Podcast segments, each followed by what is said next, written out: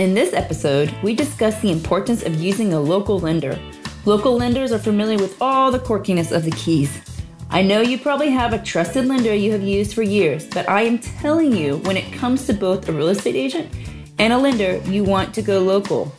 Listen in as I talk with Lisa Feliciano with CenterState Bank about some of the experiences we've encountered with securing finance in the Keys.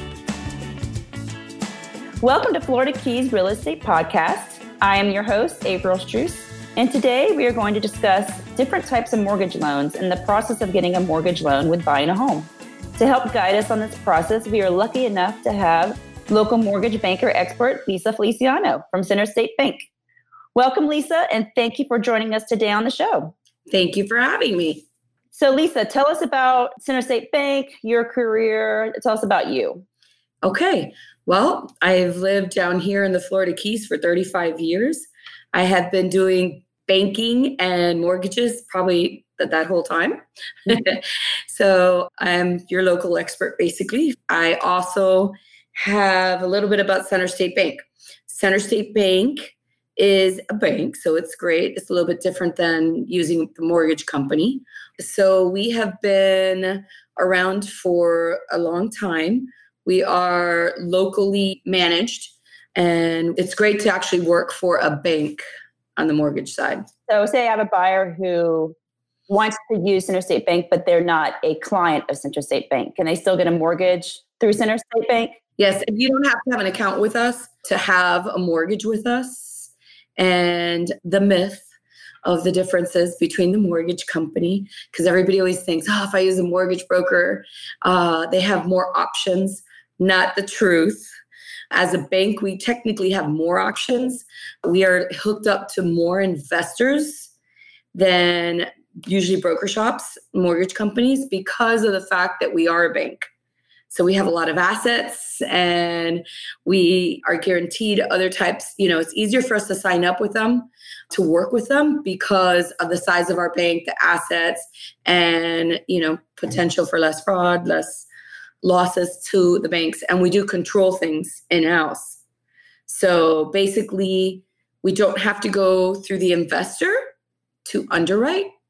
We have our team of underwriters, we have our team, our in house appraisers, and our team of the underwriters is huge because having local in house underwriting makes such a big difference because we can control our underwriters.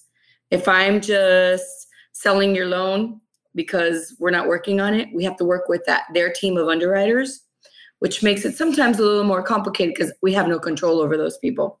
So, you know, whatever they say goes. So, if they can't do your loan and I've put your loan in process, let's say if I'm a broker, the biggest difference is is that they can't flip it in-house. Where since we have money, we can flip it in-house, give you a portfolio loan, and now all of a sudden you don't lose your deal. And I think you just mentioned something really important about having the ability to have it in house. Because as you know, some of our properties here in Monroe County might be a little harder to not keep in house because of, of just how they're they're laid out. For example, we have Ocean Pointe. I know that's one, which is a condo hotel. And like you said, having the ability that you can keep it in house, then you can still finance it. Because I've had buyers who tried to buy in certain areas and they, they use other lenders and they just can't do it because they don't understand it. Yes, with the bank, you have more options because we can lend our own money. Right. Okay. So we have our portfolio loans. So that would include Ocean Pointe, your condo hotels. That would include anything outside of the box. Because remember, if we sell it, you got to conform to Fannie and Freddie guidelines, or you know they might have some investors that they deal with that are outside of the box, but then you're paying such a higher rate. And that's what people don't understand because, like on mobile homes, I had yesterday, we actually went out to Caravan. I went out yesterday mm-hmm. talking to one of the realtors, and they said to me, Oh, can you do a mobile home? Yeah. Oh, I talked to another broker and they could do it, but it was like 30% down, 8% on a rate yeah, it's not oh, that oh, wow. it's not that they can't do them, but right. you know, it's like, hello, we do 20% down and we do 20 year fixed, 4.625 on a rate. Normally today, that would be what it would be. We don't normally quote rates like Some people send out rate sheets. We don't like to do that because sometimes it's not accurate and we don't like to deceive anybody. So we like our information to be accurate up to the point. That's why we always ask, you know, people contact us for interest rates and stuff like that because they can change at any moment. When you are sending out rate sheets, they're not usually exactly correct. So we don't like to do that. But on the mobile home side, we don't even care about age. There's no restriction other than the condition of the property has to be good. The age part, that one surprised me because I thought it had to be a certain 1976, age, right? Single wide, double wide, all these rules. So that's not the situation. No, it's not because Fannie Mae guidelines. Oh God, I don't even know how many years back I want to say, because uh, it's been a while, and I'm aging myself. But they changed the rules where it's 1976 okay has always probably been the age but they used to be able to do single and double now they only do double wides so right. if you do a double wide newer than 1976 then it conforms to fannie mae guidelines. You can sell it. Normally any investor will take it. You only have to worry about tie downs and getting an engineer report so that the tie downs they want to verify that the tie downs are correct. And as anything anytime you do a loan on a property that property has to be insurable. So we got to make sure, but I mean, we've done some pretty in not great condition uh, mobile homes that I would say for me, but um, we still been able to get insurance and we still been able to close. Okay. So um, we don't care about the age. We don't care if it's single wide. We don't care if it's a double wide. We will hold it on our portfolio. Okay. As long as the condition's good, we can get insurance on them. And that's pretty much the biggest difference. Yeah, and that's really huge because I know when I have buyers and we're looking, they're looking at the mobile home industry. It's like it has to be this, this, and this. Yeah. So it, it opens, it kind of close off a bunch of older mobile homes here. Yeah. So it's nice to know that there's still a possibility they can get into them, and especially because usually they're lower prices. So well, and that's the little trick is that sometimes when you're talking to a mortgage broker, they'll be like, no, no, no, it has to be this. And right. sometimes I've even heard them like telling the realtors, no, no, no, go have your customer look at a property like this. Mm. You know, well, I don't do those things because it's like, who cares? You know, at the end of the day, it's about helping your customer. Of course. You know, it's yeah. not about helping me. It's not about help, you know, it's about helping right. the customer. That's the important thing. You want to make sure you help them get into the house whatever way you can. So, you know, that's the importance of working with somebody local that has experience in that area. I've been doing manufactured homes down here since I started, worked for a different bank, and we did them as well. So it's been a very long time. But these are the different things that you kind of need to know because it's important. And that's why I feel that working at a bank makes a huge difference because I can offer you more product. We give pretty good rates because we don't have to use the investors' underwriters. So, and we send a lot more volume because we have such a huge team that we get some great pricing as well. So that all makes a big difference when you're looking for loans. But use somebody local because there's a few main people that have been here for a while that would know the area. But I mean, I've had things come up $2 million Bayfront homes. Now they own the Bay Bottom. You know, somebody might not know that, you know, and if your underwriters aren't part of your team, they're going to be like, hey, sometimes, and I've had that before, like people come to me, well, gosh, they had a problem here because of this or that. And it's not easy. If you don't have your team of underwriters, you can't explain things as easy as if you have to now deal with an underwriter from an investor. They don't really care, you know? And we care, we want to make it happen for you because at the end of the day, it's helping your customer.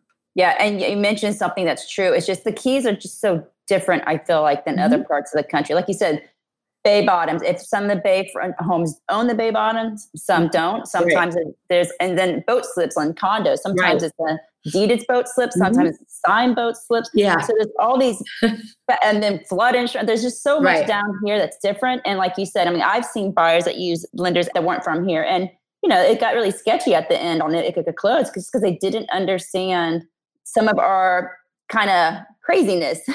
right. Guess what? They're not here. They're not going to attend the closing. No. I like to attend all my closings. Yeah. Because guess what? When you're sitting there at the closing table, I mean, you don't have to pick up the phone and call the lender. If the lender's there with you, it's so much easier to handle and it runs smoother. Agreed. Because um, then if there's, like you said, if something ends up at the last moment kind of off, you're there like, okay, we can solve this. We don't have to delay closing, which then can be a whole nother right. hassle. So you can keep moving forward. Yep. And then it's a lot easier to deal with when you have your lender with you there at the closing table. I think that's a great asset to have there with you because you never know, you know, depending on title company and a lot of the title companies here actually expect me there now and like me to be there because I can help them along with the closing. And we have great relationships with all the title companies down here. So uh, it makes a difference because we do a lot of closings with them. Well, and then also from a perspective of a buyer, it's just the the comfort of it that you know that your mortgage bankers there like they care they want to be that they're taking time out of their day to sit with you to make sure everything runs smoothly it's not like okay thank you for your money see you later yeah. I don't know. I get so many referrals after the fact from my customers because you do do that. Mm-hmm. And, you know, it's like, you know, it's nice to have a hug at the end.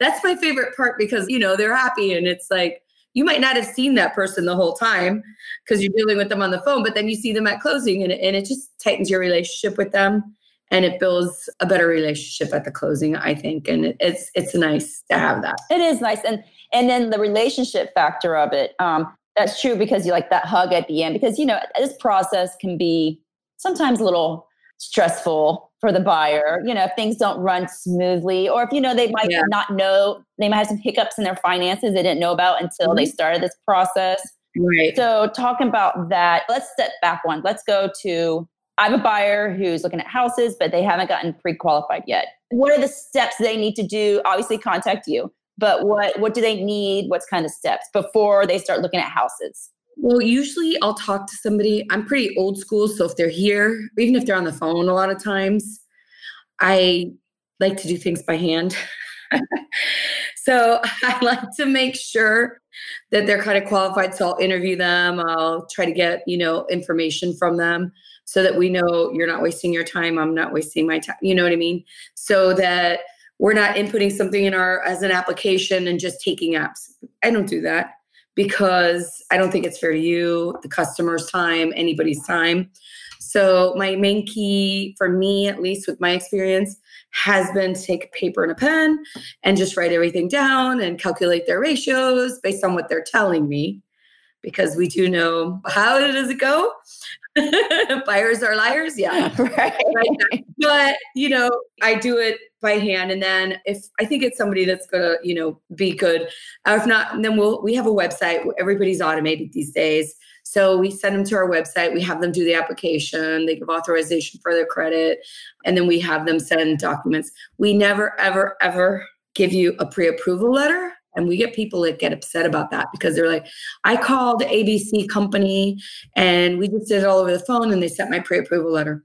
And I said, Excuse me, sir, man, but I don't know that that's, you know, that's not really fair to anybody in this particular scenario because the realtor has to spend their time taking you out. We have a lot of work to do. So, yeah, I know it's a lot of paperwork, but to get a pre approval letter, you want to make sure that you know we've pulled their credit we verified their income we verified their assets then issue the pre-approval letter because if not it means absolutely nothing. Now you're taking your time to take them out and then you do a contract and they're not pre-approved okay? So now all of a sudden on the back end i start and i pull their credit and oh lord they thought they had a 780 credit. Now they have a 580 credit score you know and it just happens a lot. And i've had even top top producers down here because like i said i've been doing this a very long time probably longer than anybody else down here i could probably say that. But they've been spending time with them for a year and they never got them pre-approved. Guess what? Now they finally found a house. They come into my office with the customer. Oh here lisa here's the customer. We're all set. Finally we got the house. We got this $2 million property. It's everything's good and then they just don't qualify. You know, they might be self-employed. They uh, might make 10 million. Now they make 100,000 after all their expenses. You know, so it always comes up stuff like that. So it's very, very, very, very important that you, as a realtor, get your customer pre-approved and you make sure that the loan officer isn't just interviewing them over the phone and popping a letter out, that they've actually, you know, verified their income, verify their assets, verify their credit. Those are the three most important things. After that, you're good to go. We're like ready. So as soon as you do have a contract, we've already got their file set, everything's ready to go, and it all moves so much faster. Yeah, and I agree with you 100% about getting pre-approved before just cuz it's just a waste of time on everyone's part. If you're like, as you said, sometimes people will think, oh, oh, yeah, I have all this money, I've done this, my finances are good. And then turns out they didn't know something happened. So you spend, you know, hours and hours showing them houses. Like you said, then they get all their, their hopes up that, oh, I found the perfect house. So right. then it, they're let down. That obviously the agents let down. That everyone, it's just a huge when it's a waste of time. So if you can get kind of the most important step done first, then it's just easier. And I know, like with my buyers, when I submit an offer to a, the listing agent, I want that pre approval letter in the offer. I think it shows stronger. I think it's important because, again, we don't want to waste the seller's time either. You don't want to waste anybody's time. So it's truly important to do that. Like everyone's busy. Of course. And I know every customer is important. Right. But if you don't have them pre approved, then you don't know what they're qualifying for. They might be looking over their budget as well. So, you know, this beautiful house of 600,000 is lovely to me. But now, you know, do I really qualify for that? I mean, we've had that, right? Where everybody's always thinking, oh, well, yeah, no, this is the house I want. Okay. But do they really qualify for that budget? Right. They might only qualify for a $300,000 house. Right and then you've been showing them in the wrong area now you got to start all over so not only that it's a solid buyer and they can actually afford something but it tells you what price range you could show them which is important because then you won't have to start all over oh, again oh it's very important and then also a trust factor with the buyer it's like they have their hopes up on the $600,000 property and then all of a sudden like, oh, just kidding. Right. That's just wrong. no, exactly. Correct. so we get a ratified contract. You got the pre-approval. What happens? What are the kind of next steps?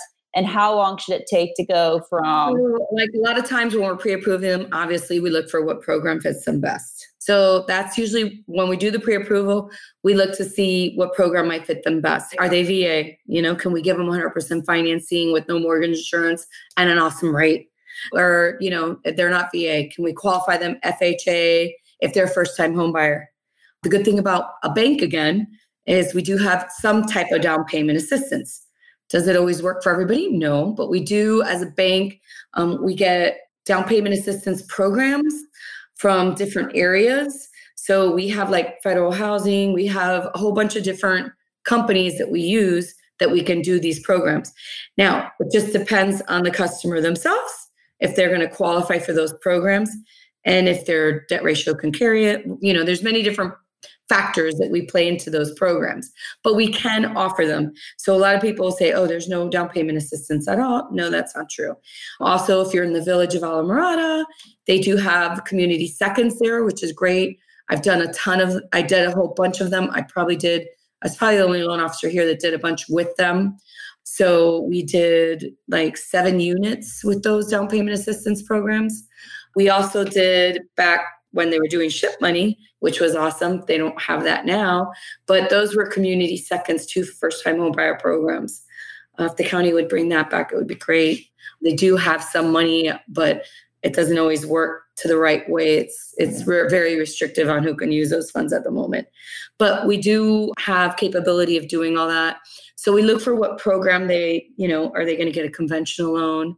You know, are they putting how much are they putting down? All those key things play into the programs. You know again do we have to give them something in house or is it something we can give them that we'll use one of our probably 20 investors or more that we have that we have access to? So that's where we start then once you take them out get a contract then we start and we will you know get everything ready send it to our processing team. We have 21 day closings so that's really great. So we try to move as fast as possible. We verify everything up front. Once we submit that contract, first thing they'll do is order out the appraisal, title, and get that moving so that while we're processing the loan, everything's already running and ordered so that we can meet that 21 days if we need to. Uh, I know a lot of times, you know, we always say give 30 days at least so that we have a little float time in case something comes up with title, something comes up with an appraisal, stuff like that. But pretty much that's the process. Um, we have a team, my assistant, and I have a specific processor that's just assigned, only works with my customers. So we work in teams here, which is great. It helps expedite everything. That is that is nice. So the 21 days, that one, because yeah, we always do 30 days, 30 to 45 days just for safety net. But 21 days for a loan, that's pretty amazing. That's actually really good. Because usually cash, cash offers, you know, you're like, okay, just title for a loan. That's that's nice, especially if because I, I know what happens a lot here is that uh, I have a buyer like, okay, let's put 45 days for a closing time frame. And then after the due diligence period and after the appraisals, I'm like, okay, no, now I want to close. Because they're just so excited. Like, okay, can we just like close now? So it's nice if they if we can push it earlier. It's just an extra icing on the cake. I guess. Oh no, no, definitely, definitely. Yeah. And it's obviously it depends on your transaction because when we're ready, I'm always pushing the close and they're like, we're not doing the close yet. so it just depends. I mean, it's it's great at times. Yeah. Then people will allow for it, but then other times they're like, we're not ready or right or something, you know. And obviously, you need to give the seller enough time to get out of their house. So right, and that's kind of what I've run into. The, the only time it seems like the seller cannot make it happen is if they live there. Right. So going back to actually the seller living there, as you know, we have a huge inventory of second home owners, second home buyers here. Oh, yeah. So it sounds like there's a huge inventory option for types of loans. But does it vary drastically the loan process and the approval process if it's a primary home or secondary home for the buyer?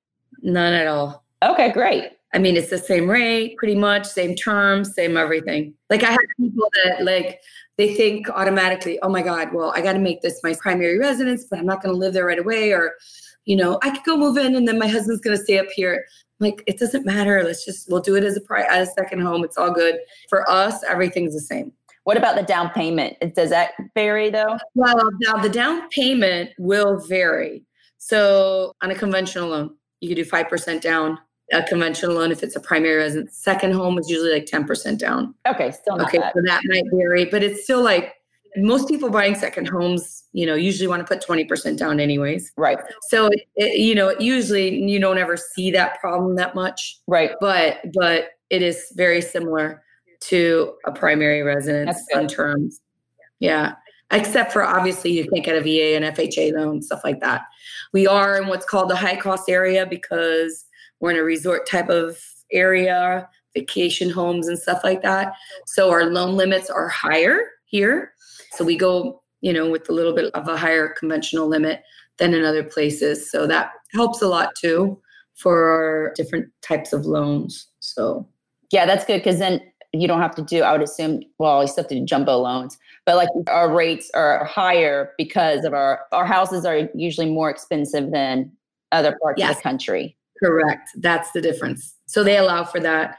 Uh, you'll see that in California and other spots.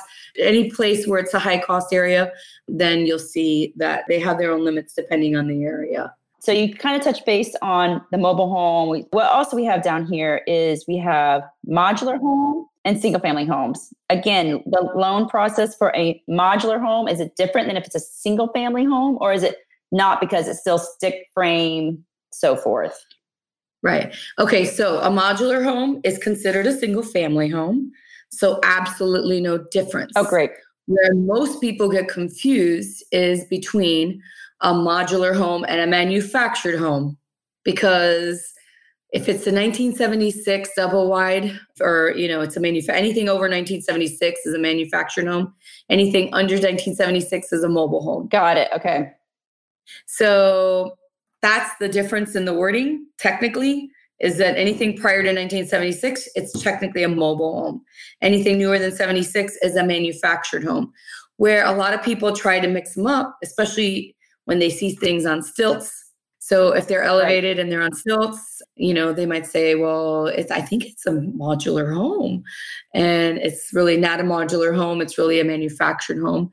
So we're real careful with that um, the good thing is we've done so many of those that I can normally tell right up front exactly what you have. But the difference between a modular home And a single family is absolutely nothing because a modular home is a single family residence in the world of mortgages. Okay. And because that's a question I get a lot too on if they're looking at a modular home is how does that going to affect the lending side the insurance? Is it the same rates etc so on a modular home you're going to have the same everything. Right. Manufactured you're not. Right. Your insurance is going to be higher and you're covered way less. Right. Because on a manufactured home you might only get insurance of like 35000 let's say. But now you're going to pay probably $4000 a year right it makes sense obviously not right Right. But I think it was last year, Citizens really increased their insurance rates on the manufactured homes. So that made them go up. Yeah. So it's weird because people are like, gosh, I'm only getting like 35,000 for coverage. Well, yeah, you're only getting 35 coverage. And why am I paying so much? Well, that's how it goes down here because after the storm, they all went up. Right.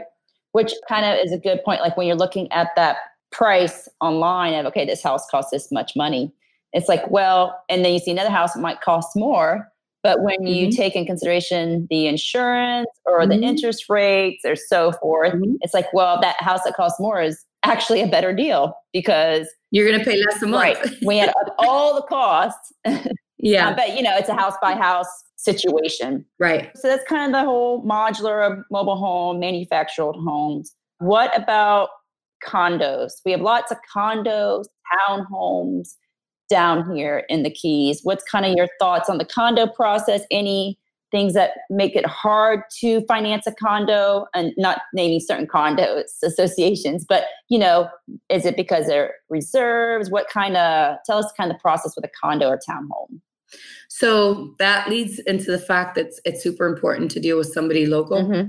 because they know the different condos and they finance so many because condos are super tricky because of the fact that do they qualify? How do you qualify a condo? Okay, yes. Do they have 10% reserves? Normally that's the key thing is they want to see reserves. They can't have too many people pass due. They can't have the litigation. So if they're in litigation, some have been down here. That creates another problem. What is the litigation? How much is it going to cost them? So now they might kick them out and not qualify them. So it's very important. If I was a realtor and I had a listing on a condo, I would go to the association first and get all the information you could. That way you're prepared, you know how to deal with it because most people don't do that. And so I've got to find out, okay, let me contact, them. well, normally we already have their condo questionnaires because we've done so many condos down here that we already have all their information. We keep files for each condo so that you know the next time we have one we already have all their information. All we got to do is update if anything's changed and contact them. But it gets tricky because do they hold the reserves? Do they not hold the reserves? Do they have past due people? Do they not? Now if they qualify they can do a regular condo approval full approval. Perfect then they can do lower down payments and that affects how much you can give down now there's so many condos down here that choose not to hold reserves and there's many of them. Now, those are going to be a little bit more difficult. So we have two options there. They either come up with a little bit more money down, and we do what's called the limited review. So we don't have to show what their reserves are, or we could hold them on our portfolio, like the condo hotels, and they can just do 20% down. And all of our portfolio loans go through a limited review process.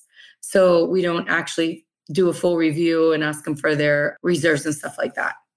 So it gets really tricky with the condos because there's so many of them down here that you want to make sure that the, that's my first thing when I dealing with a condo is which condo are you going with so that I know do they hold reserves do they not so we can tell the the customer appropriately because if I don't know I might be offering you a low down payment and then start getting my condo review process in the back end but I'm already working with the customer and you and my loan. When I get all my condo review documents back, uh, my condo questionnaire back from the condo association, and voila, oh my gosh, now I can't give this customer what I told you I was going to give them because now I found out on the back end, because I didn't do my job properly up front, that now they don't qualify. And now they don't have, these people don't have the money. So there goes your whole deal.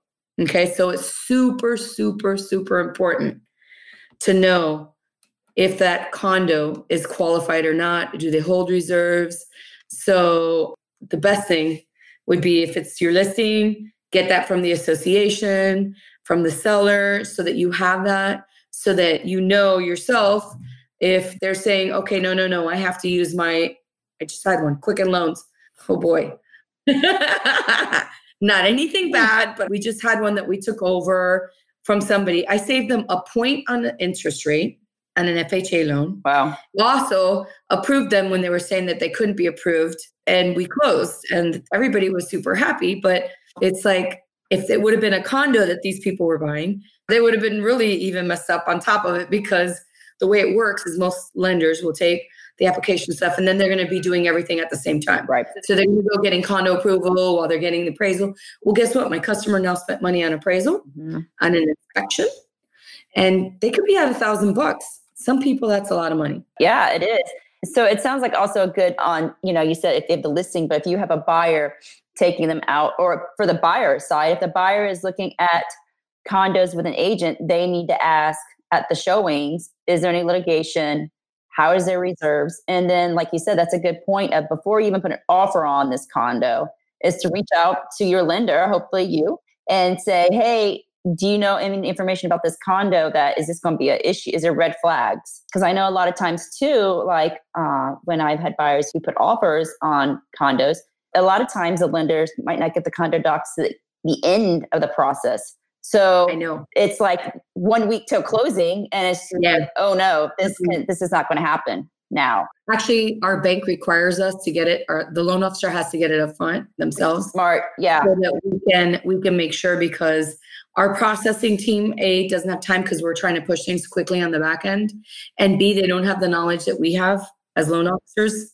So we don't allow our processing team to get that on the back end. That's good. We have to get that up front as a loan officer, we have to deal with that up front. So basically, we're as soon as I know pretty much what you're getting, we've already requested that condo association, all the everything we need from the association, from the master policies for their insurances. We've already contacted that insurance agent and asked them to send the master policies to us so that we have a the condo questionnaire, the master policies, everything up front, and we're moving. So we can review it, make sure it's right, and then we submit it. So, yeah, that's really important. And also, what I've seen is you just said it the insurance is I know a lot of time I've, I've dealt with other banks that will ask for the master policy, but then not realizing banks aren't from here is that, or the mortgage brokers not from here is that we have a whole separate policy for flood and flood is required in all condos here. So then that ends up delaying it more because they didn't ask for it because they don't know it was needed until later. Right. So again, working with a local bank, so a lot of times insurance companies and I always say get whatever insurance policies you want to have, okay? Because we require what's called an HO6 policy, which is in walls for the inside of a condo. So you have your master policy and we require to have the HO6. Now, on top of that, a lot of times insurance policy will ask you to get a wind policy for the inside. Well, I to tell the customers get that on the side. We, as our bank, we don't require it. We only require the HO6, which for the in walls. So as long as I get that, the master policy, I'm good to go. And they can deal with whatever other insurances if they want. Specifically, they can get themselves. Okay. Those are pretty much what we require for insurances on them. So condos get to be a little tricky because of that. If you don't know the area, it's a little more difficult because upfront won't know, you know, won't name all the condos, but there are, you know, hey, this condo here definitely doesn't hold reserves. This condo here just definitely doesn't hold reserves, you know, but there that's the way their board approves them. Right. So so another question is a lot of time what happens too is I've seen with second homes is that the owner does not want it in their name, liability. They want to put it in LLC or a corporation or something else. They do not want to have tied. They want to uh, so liability reasons does it affect the lender? Does it affect the? It does because normally we want to close in their personal names because we're doing a residential loan for them. Okay. And when it's an LLC, an LLC is what? It's a business, right? Right. So that's kind of like our answer because a business can't own a residential loan normally. Right. So we like a commercial loan. Um, we can do them. Some, you know, uh, we don't have at this moment anybody that allows we don't like it to do residential. So a lot of people will just go ahead and close in their personal names and then they deal with things after with their attorneys. So, you know, that's pretty much how it's handled okay. on our side. You know, because obviously if they have to go get, you know, once you start quoting terms to people and terms for businesses are different than terms run for residentials, that automatically changes your mind how they want to. like, never mind. yeah, it's okay. I want to pay that much more. yeah, it's okay. so, so yeah, that usually takes care of that. Really simple because you know terms are important to people. Oh yeah, that's the whole thing about terms is as I don't know as realtors we should understand like it would be crazy to take an 8% loan you know, with a 30% down on a manufactured home versus a lower interest rate of 4.625, 4.75 on a 20 year fixed rate that, you know, so it's it's important to know what's out there. So education, I mean, I try to do a lot of realtor, you know, trainings and stuff like that. But it's important to know, and it's great that you're doing these podcasts because you you will, you know, get the information out there and for yourself, you're educating yourself a lot. So as a realtor, you're a step ahead of most other agents, I think, that don't do these things because it's important that you have all this information and that you know and that you could share it. Yeah, I agree. It is very important because then you don't want your customer, your client who is trusting you to know the area, to know the process, to know the insurance process, to know the lender process. You don't want them like to tell them the wrong answer and then get yourself in trouble, get them in trouble, guide them the wrong way. Or like you just said, like they might be looking at one type of home, but then really it's like, well, I know you like this, but this other home, because of the features it have, might be a better deal for you that might fit your family better. And you can't really advise your client if you don't have all the information um, of the market, of the lending process, of the insurance process. Right. And so, and that's another thing with us you pretty much don't have to worry because from A to Z, we help you and your borrower. So obviously, right up front, we're checking out the contract to make sure the contract looks good. Okay. A lot of times you have all this furniture and things on the contract with them on addendums, but we like to look at the contract, make sure it's everything's good before we submit so we know that there's no problem in the back end. Then we like to help you get insurance quotes, the customer, and anything that they need along the way, we're there to help them. So as we're going, we're already, you know, when the appraisal comes back, we're making sure that, that everything's fine. Then once that's fine, you know, we let title know so that they can start ordering and they've been approved. Right. We have like an automated system now that's amazing because at every step of the way, it'll send you a notification as a realtor. Okay. Mm-hmm. Loans approved. You get a video. Hey, customer's loan's been approved. And it's pretty cool. but it, it's new to us and, and everybody loves it because the videos are great. but clear to close, it says, hey, you're clear to close. Right. If your loan's been approved, your customer's loan's been approved. So all the way along the way, you're going to get the little videos and it tells you. And once we get the approval and we know everything, we, we advise title. That way they can, you know, title actually orders the surveys. And, you know, that's another thing that's important title. Hmm. You know, use a, we have so many title agents down here. Use a local title company. You know, uh, a lot of the people in Miami want to use their, their title companies. And obviously, you can use any title company you want. We don't, you know, suggest anything. Usually, realtors already have that worked out ahead of time. But my only suggestion, and I tell the customers this all the time if it's a manufactured home, make sure they know how to deal with it because a lot of times they don't. Right. So if you use somebody local here, the county's here. If something comes up, they can go down to the county with the titles because you know those do have titles to them. Right. And I've seen a lot that they don't. The current owner doesn't have the title. They misplace it. They have no idea the title is. And so you're right. If you have a local title company, they can just run down, like, okay, let's do the application instead of a Miami title company who they're not here to get the title for the mobile home again or manufactured home. And that's usually what I advise them because, like I said, we're not allowed to like specify, hey, you have to go with so so. But I usually do say use somebody local, you know, if you can because it's going to make a difference. It's just like, and, and a lot of people understand. I'm like, it's like, you know, you're using us locally here because we're experienced in this area and we've lived down here for so long. So hopefully, whoever you're using has been here a long time that knows. But this is our thing, this is our field. So we um, are the local experts. Yeah. Just like using a local realtor. Right. It's important to use a local realtor. There's just so much information down here. It's just it's just so much more I feel like in real estate here than other parts of the country. We've worked together and you're great. Your company is great because like you said, you're always informing. Like I think having information is so important and also just communication communication is so important. And so I always feel like you guys, it's like I know every step what's going on. I'm not like, uh, where are we at yeah. alone? Come on. And, you know, sometimes banks are just like, hello. Right. but no, you guys are great about always communicating with the agent, always communicating with the buyer. Uh, and it makes Thank a big difference. So, Lisa, I really appreciate you talking to us today. Thank you. You've been wonderful. I will continue to send you some clients when I have someone who needs one. And do you have any other things you would like to add before we head out? No, nothing. Our office is local. So we're at the Damron building in Key Largo. I'm on Marker 99 in the medium. So we're, you know, usually there. And if you need anything, just contact us directly. And if they do want to reach out to you, what is the best phone number, email, contact? How can they reach you? Okay, so I'm Lisa Feliciano, and my cell phone number is the best way 305 766 0643. And my email address is L Feliciano, F E L I C I A N O, at CenterState Bank altogether.com.